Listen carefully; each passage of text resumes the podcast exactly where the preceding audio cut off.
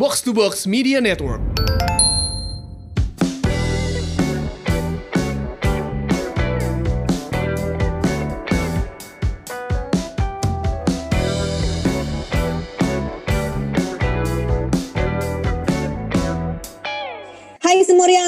Back. Ini dia podcast Semur. Sehat Makmur, podcast yang mengajak kamu untuk sehat jasmani dan makmur finansial. Bersama saya Ligwina Hananto dan saya tentu saja nggak sendirian. Ada rekan saya. Hai hai. Halo, ada efek Mario di sini. Kita kali ini mau bahas satu topik yang lagi hits banget. Ah, pokoknya ada rame-rame apa di luar sana, kita bahas. Mari semurkan. Nah, hari kali ini Semurkan. kita mau semurkan saham. Mhm. Mhm. Jadi guys, belakangan ini tuh agak em, ada kerusuhan ya dalam tanda Ah, kutip ah, ah. kerusuhan. Keramaian, keramaian. Kalau kerusuhan Iya, kan negatif kesannya. Oh iya, iya jangan Keramaian. jangan keramaian. Pokoknya kalau ada yang rame, Keramaian. kita pengen bahas. Ah, ah, ah, ah. Eh, ada saham-saham yang kena auto reject.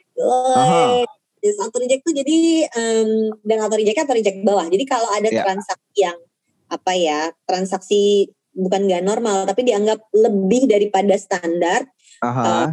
uh, unexplained phenomenon gitu ke- kesannya si sistem transaksinya di bursa efek kita tuh akan bikin auto reject nggak Iya. kayak kayak Diberhentiin dulu. nah diberhentiin Mm. dulu gitu nah Mhm.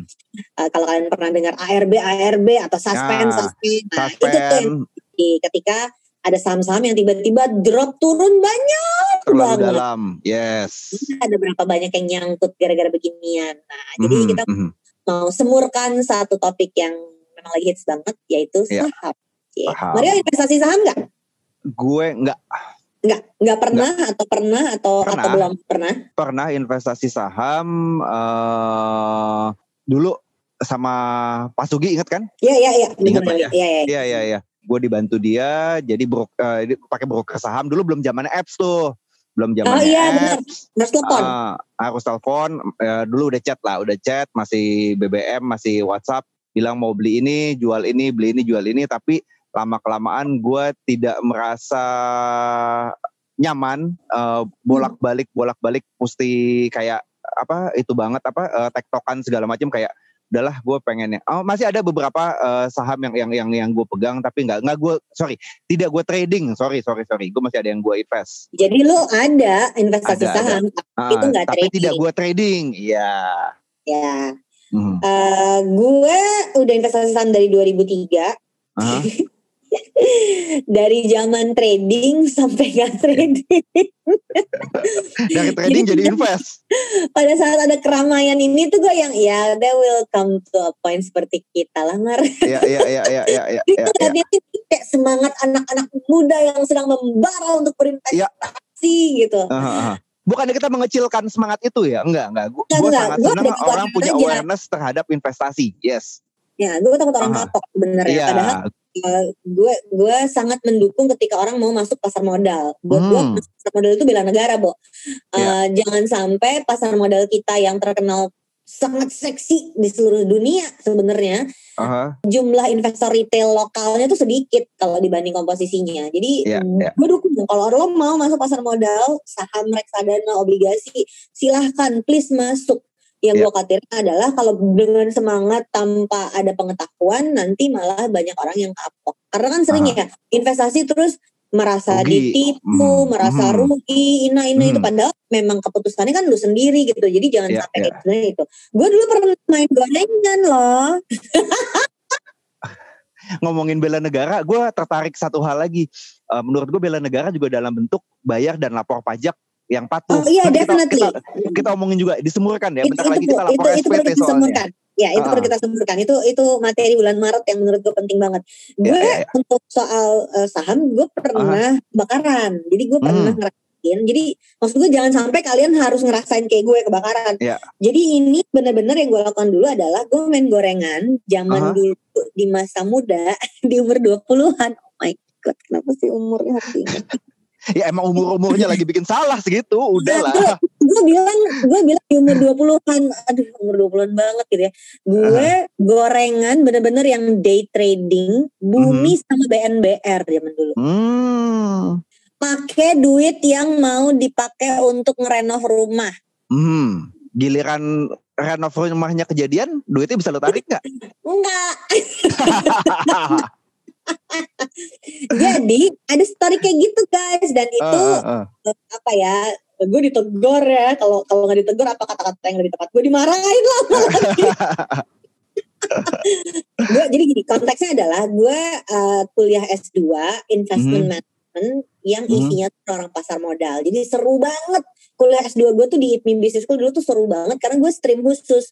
Jadi Ah. ada ada um, yang bikin programnya benar-benar program investment management. Jadi isinya tuh ngumpulin dari orang-orang pasar modal by invitation untuk Ya. ik- ikut uh, belajar sehingga isinya tuh benar-benar ada yang orang zaman dulu OJK kan namanya masih Bapak Pam. Lu bayangin tuh udah selama Mhm.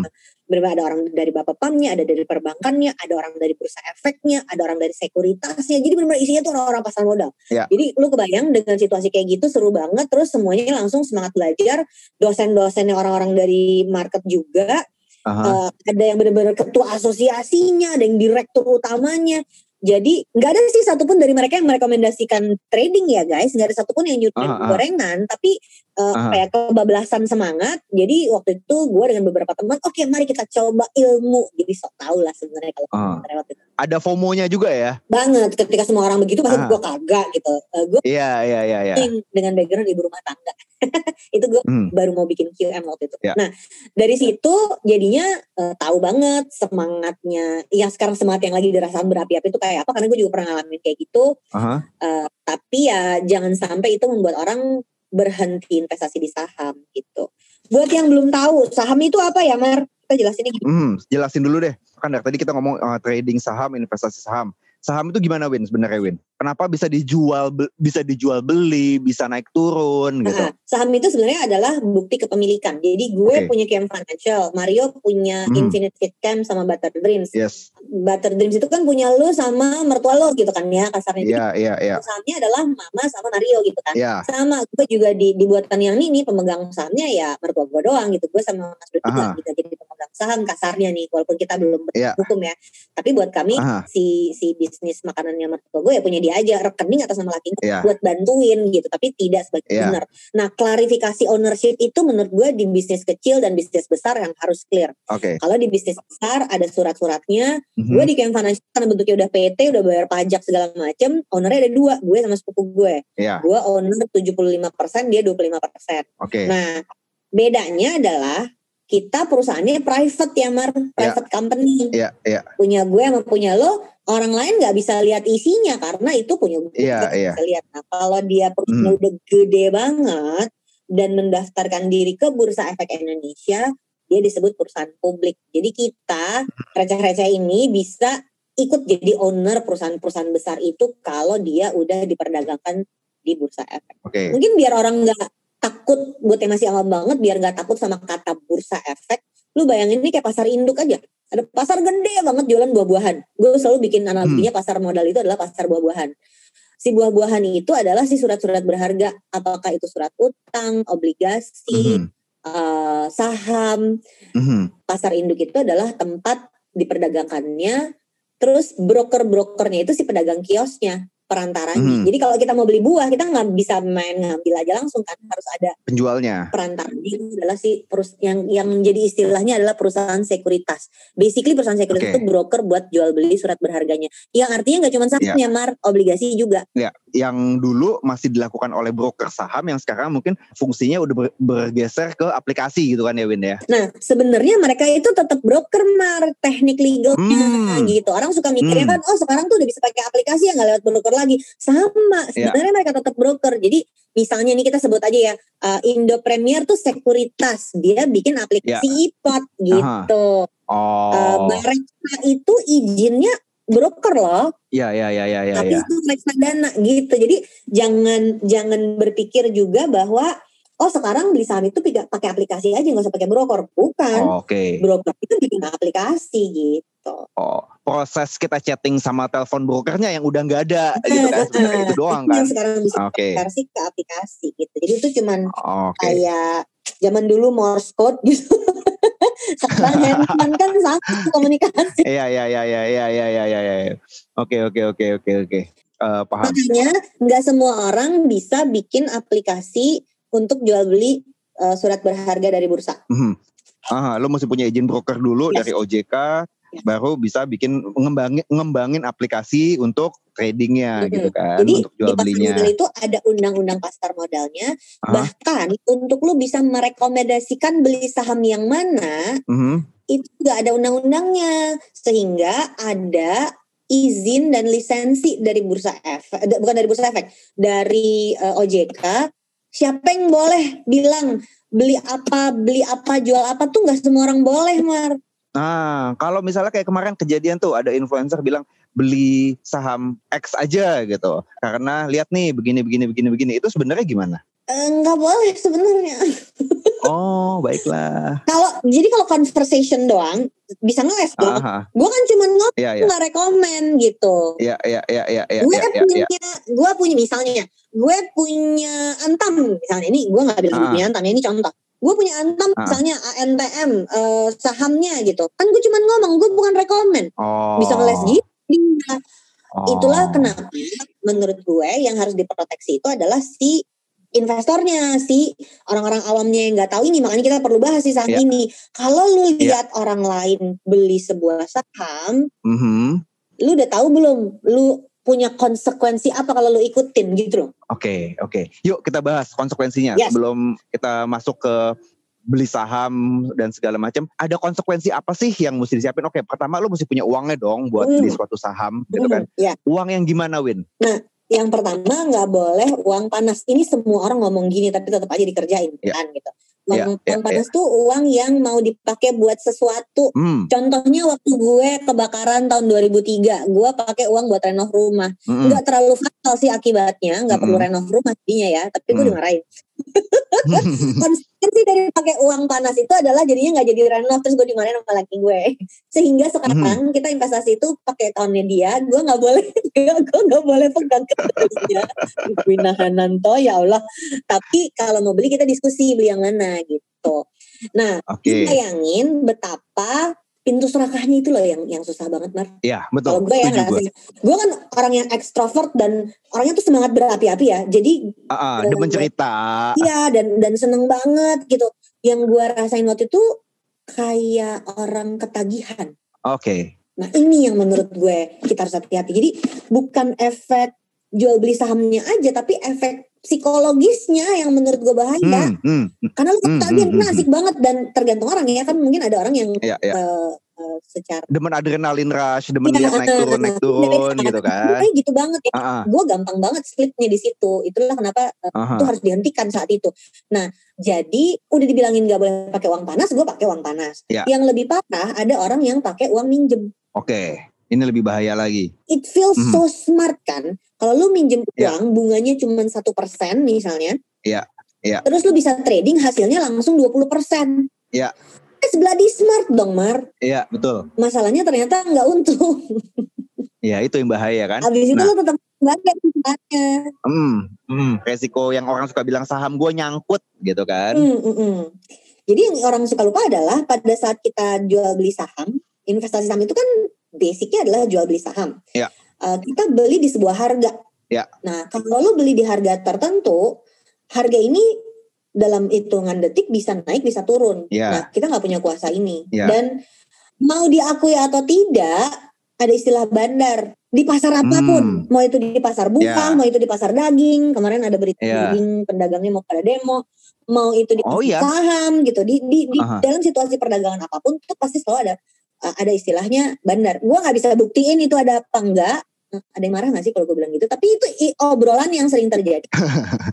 Dan Oke, mereka mungkin mempengaruhi harga sahamnya. Nah ini yang orang nggak Oke. nggak paham. Jadi gue tuh agak takut Oke. gini loh waktu pada pada saat ada orang yang influencing bilang gue beli saham A aha, terus itu saham naik terus semua rame-rame beli aha, gue nggak denger dia bilang jual oke, jadi bayangin nggak pas lagi tinggi tingginya orang udah naik semua lu jual aha, tapi lu diem diem aja jadi begitu nanti harganya turun yang beli di harga tinggi nyangkut semua si yang beli yang beli nggak punya udah iya. Saya yang ngomong enak. bilang beli itu nggak, ah, ah, udah udah untung, dia nggak punya tanggung jawab apa apa kan? iya itu yang menurut gue Hmm, wah nggak etis ya Iya. Iya nggak sih? Tapi ya kalau Iya, lu iya, cuma iya. ngomong doang di sosial media kan nggak melanggar hukum. Iya iya iya iya iya iya iya. iya, Enak iya, aja lu iya, tinggal iya. ngomong nanti harganya naik didongkrak. Iya. Terus pas lagi tinggi lu jual, terus lu Iya. duduk-duduk lagi lihat orang semua udah nyangkut. Ini yang gawat. Jadi kalau buat gue kita ngobrol dari sisi kita yang mau jadi investornya deh. Lu siap nggak kalau lu Hmm, ikutan yang kayak gitu terus pas dia udah jual kita nggak tahu dia jual, kitanya Hmm. masih nyangkut. Mhm, Jadi misalnya harganya dari seribu naik jadi sepuluh ribu, kita ikut seru kan? mhm. Ikut beli pas di Mhm. sepuluh ribu, tahu-tahu dia udah jual Aha. nggak tahu, udah gitu besok lusa harganya turun jadi seribu, kelar deh duit kita nyangkut gitu. Iya iya iya iya. Makanya nggak bisa pakai duit panas. Jadi harus bener-bener kalau istilah gue pakai duit yang siap nabrak tembok. Yang kalau itu hilang 100% lu nggak kehilangan. Dan percaya deh, Mhm. nggak ada orang yang siap kehilangan. Gak ada mau uang sed- sedingin apa pun juga kalau lu kehilangan lu akan sedih. kalau duitnya hilang. Iyalah. Membedakannya gini kalau ini saham dan perusahaannya ini istilah yang mesti kita bahas juga emang ada fundamentalnya perusahaannya ada fundamentalnya duit lu tuh cuma nyangkut tapi nggak hilang Ya oke. ya kan Karena perusahaannya Nah. masih beroperasi, masih jalan. perusahaannya ada fundamentalnya masih beroperasi, orang masih beli produknya. Yang gawat itu kalau lu beli perusahaan yang fundamentalnya lemah.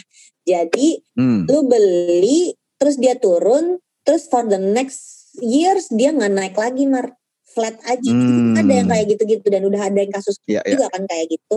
Ketika diajak Ya. beli diajak beli dan ini istilahnya saham gorengan tuh yang kayak gini. Oh, I see. Ada yang I see. menggerakkan harga pasarnya pada saat dia fundamentalnya lemah gitu. Ya, ya, ya, ya. Oke. Nih, kalau orang sampai memutuskan mau trading Win, di saham, Ya. mau hidup dari trading saham gitu Yes. kan. eh expected keuntungannya tuh berapa sih sebenarnya? Maksud gini, kalau lu punya as big say, as you want dan bisa daily. Nah, tapi gini, misalnya gini, lu punya keluarga, misalnya kebutuhan keluarga lu taruhlah 10 juta gitu Ya. kan. Lu mesti trading di levelan berapa sih buat bisa ngidupin apa buat bisa ngidupin keluarga lu sebulan gitu misalnya.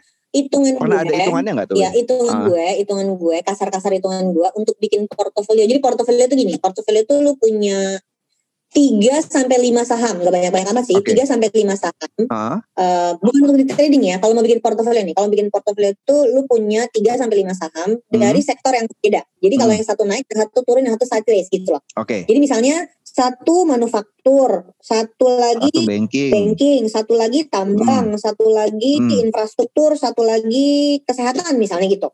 Ya, Eh, ya. Maka lu cari saham perusahaan yang fundamentalnya baik, Aha. yang performance-nya baik dari lima sektor itu. Aha, Itu aja mungkin butuh 30 juta. Oke. Karena kemampuannya cuma beli satu dua lot kan. Iya, iya, Gitu. iya. Jadi ini bedain sama kalau lo baru mau nyobain ya. Tapi kalau lo mau Ya, bukan ya. konsep berportofolio. Nah, ketika lo mau trading dan harus menghasilkan 10 juta sebulan, nggak harus dengan cara portofolio kan. Iya. Berarti lu ya udah mulai dengan kecil-kecil dulu, tapi lu tradingin supaya nilainya meningkat meningkat meningkat gitu. Hmm. Nah, Ada satu yang jadi angkanya berapa gue nggak tahu karena eh, dengan jujur gue harus bilang gue bukan orang trading dan pernah gue Ya, lakukan ya. gagal pun gitu. Jadi ya, ya. teman-teman gue yang gue lihat menginfluensi masyarakat untuk trading saham Mhm. semuanya full time, Hmm.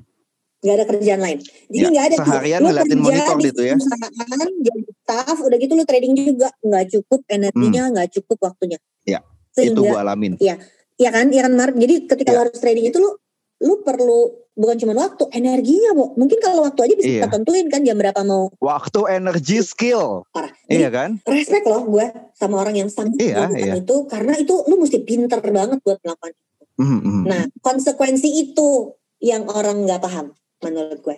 kan orang banyak yang nggak yang mau bypass gue nggak punya waktunya gue nggak punya skill sama knowledge-nya gue nggak nggak eh, uang gue juga terbatas langsung bypass dengan eh kita ngikutin orang aja yuk Iya. itu kan yang tadi bahaya karena Iya. kita ngikutin orang kan Nah, karena kita nggak menganalisa sendiri buat diri kita kan sebenarnya kan kayaknya di semua bisnis dan semua investment setiap kali ikut-ikut itu bahayanya lebih besar deh. iya iya Ya iya nggak sih? iya iya Makanya iya iya iya makanya penting untuk tahu konsekuensi dari financial decision itu apa gitu. Nah, Hmm, hmm, hmm, nah saying having said that, jadi kita mesti bedain antara trading saham sama investasi saham yang memang uh, perlu di-encourage banyak orang. Ya. Kalau trading nggak untuk semua orang. Oke. Tapi gue tuh tetap yakin investasi saham tuh bisa dilakukan semua orang. Oke, uh, trading sama tadi kita udah ngomongin trading, sekarang kita ngomongin investasi deh. Mm-mm. Investasi itu kan, itu kan berarti kita ada ada waktu yang kita ada time frame yang kita omongin, Mm-mm. ada target yang bisa eh mau kita capai, ada kemampuan kita berapa, let's say eh, sebulan mau masukin berapa segala macam.